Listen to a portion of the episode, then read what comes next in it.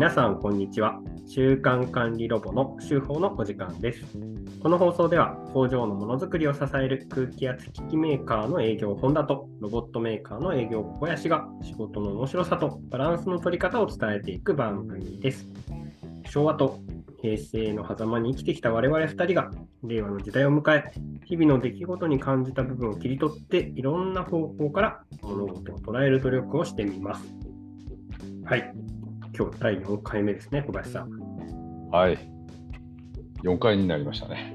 そうですね。ちゃんと続けられているのがとても素敵ですね。値引き大好き。またありがとうございます。今日が値引きに関して最終回ということで、えーっと、今日はですね、値引き交渉って技術者の技術者の仕事なのかというテーマで、お話をしていきたいと思います。はい。では、えー本編を早速始めていきます。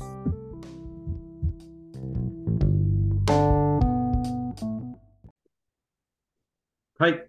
えーそれでは、早速、値引き交渉って技術者の仕事なのかというテーマでお話をしていきます。これはまあ、私が実際に、えー体験したようなところもあってですね、はい。まあ、我々メーカーの営業なので、えーいわゆる生産技術さんだったりとか、あとは設備を作ってる、えー設備メーカーさんの、えー設計者さんに営業行ったりするケースが多いんですけども、で、その中で、えー まあ技術、技術者ですね、設計者さんとかと面談したときに、まあ、値引きの交渉を、まあ、受けるケースがあったりします。小林さん、これ経験ありますか？はい、ありますよ。ありますか？はい。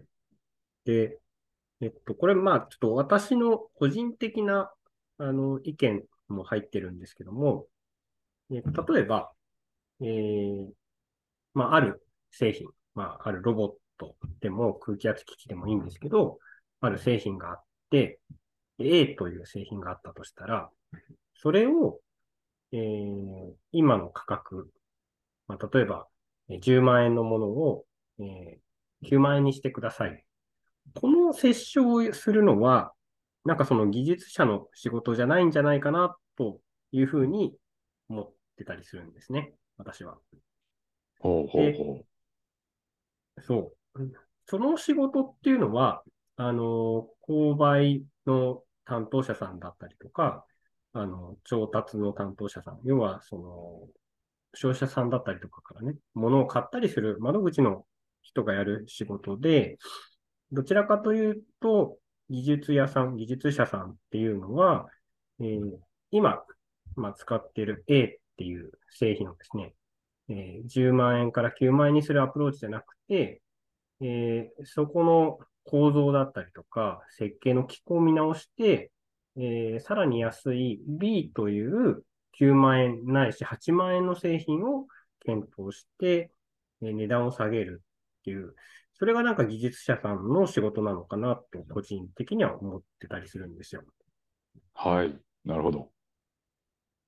で、えっと、時々あるのがですね、この10万円を9万円にしてくださいという折衝をいただくことがあって、まあ A の製品に対してですよ。で、こちらとしては、まあその A っていう製品、まあ10万円っていうのがちょっと妥当なもんなんで、できればこう、スペックをこう見直してこう B にしませんかっていうご提案をさせてもらうんですね。B にすると値段下がりますよっていう話をさせてもらうんですけども、そうすると、技術者さんから、いや、それだと設計見直さなくちゃいけないし、構造も変えなくちゃいけないから、そそれはちょっと嫌なんだよね、みたいな。そんな話をされることがあって、それってでも、その、えっと、技術的な見直しをやってコストを下げるのが、その、設計者さん、技術者さんのこう仕事なんじゃないかなと思ってるんで、その A を単純に10万円から9万円に下げてっていうのは、ちょっとそれは、あの、技術者さんの仕事じゃないんじゃないかなっていうね、あの、ことを感じたりするんですね。で、ましてや、こう、B っていうさらに安い製品を提案してるんで、それに乗ってこようともしない。もう鼻から、いや、それは、その設計見直しとかかかっちゃうんで、ちょっと厳しいんですよ、みたいな話をされちゃうと、いや、そそれこそ、その、技術者さんの仕事なんじゃないかなっていうことをね、あの、思ったりすることがあって、だか値引き交渉っていうのは、あの、どっちかと購買者さんとかね、あの、調達担当者さんの仕事で、うん、少し構造を見直すとでも、コストを下げていくっていうアプローチを本当は技術屋さんはしてもらった方がいいんじゃないかなというふうに個人的には思ってるんですよ。なるほど。はい。うん。こんなことをね、ちょっと思ったりして、まあ今日のテーマを取り上げさせてもらったんですけども、はい。小林さん、なんかこんな、同じような体験とか、思い当たることとかってあったりしますか？そうですね。あの、僕が思い当たるところでいくと、はい。えーっと、うちの製品開発の担当者と話をした時のことをちょっと思い出したんですけど、はい。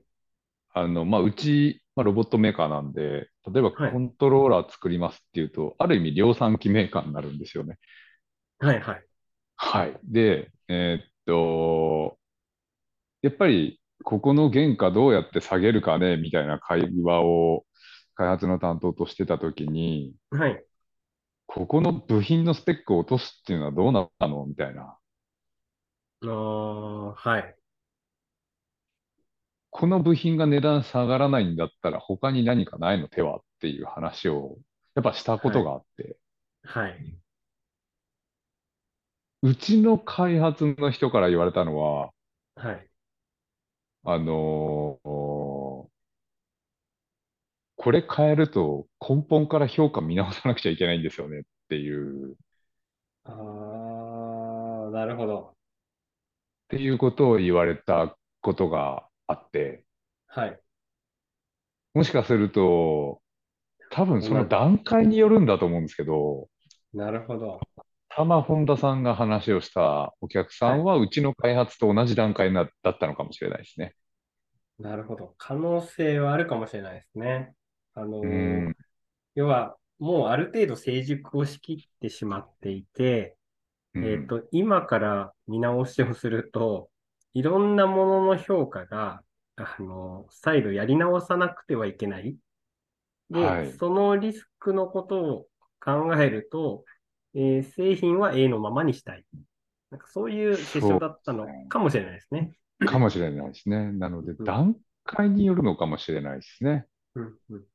多分最初の検討段階でそれの会話ができていれば、変わったんじゃないかなっていう。なるほど。もしかするとですけどね。うんうん、はい。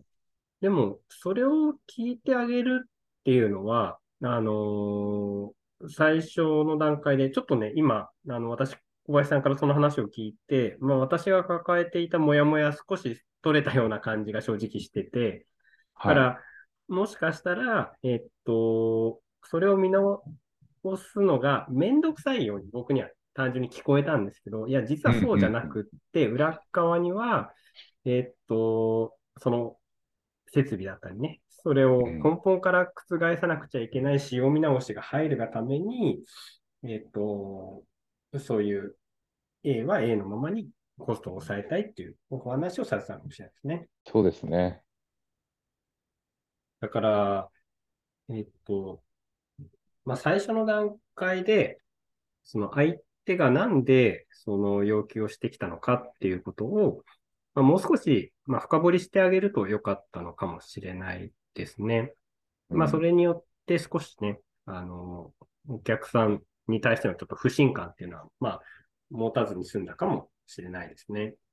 だから、えっと、その開発のね、フェーズによっては、まあ、本質的には、えー、技術屋さんの仕事じゃないとは思うんだけども、まあそういう価格折衝の、ね、をせざるを得ない、まあフェーズにいる人も、まあいるっていうことを、まあ今回理解できました。ありがとうございます。いえいえ、ありがとうございます。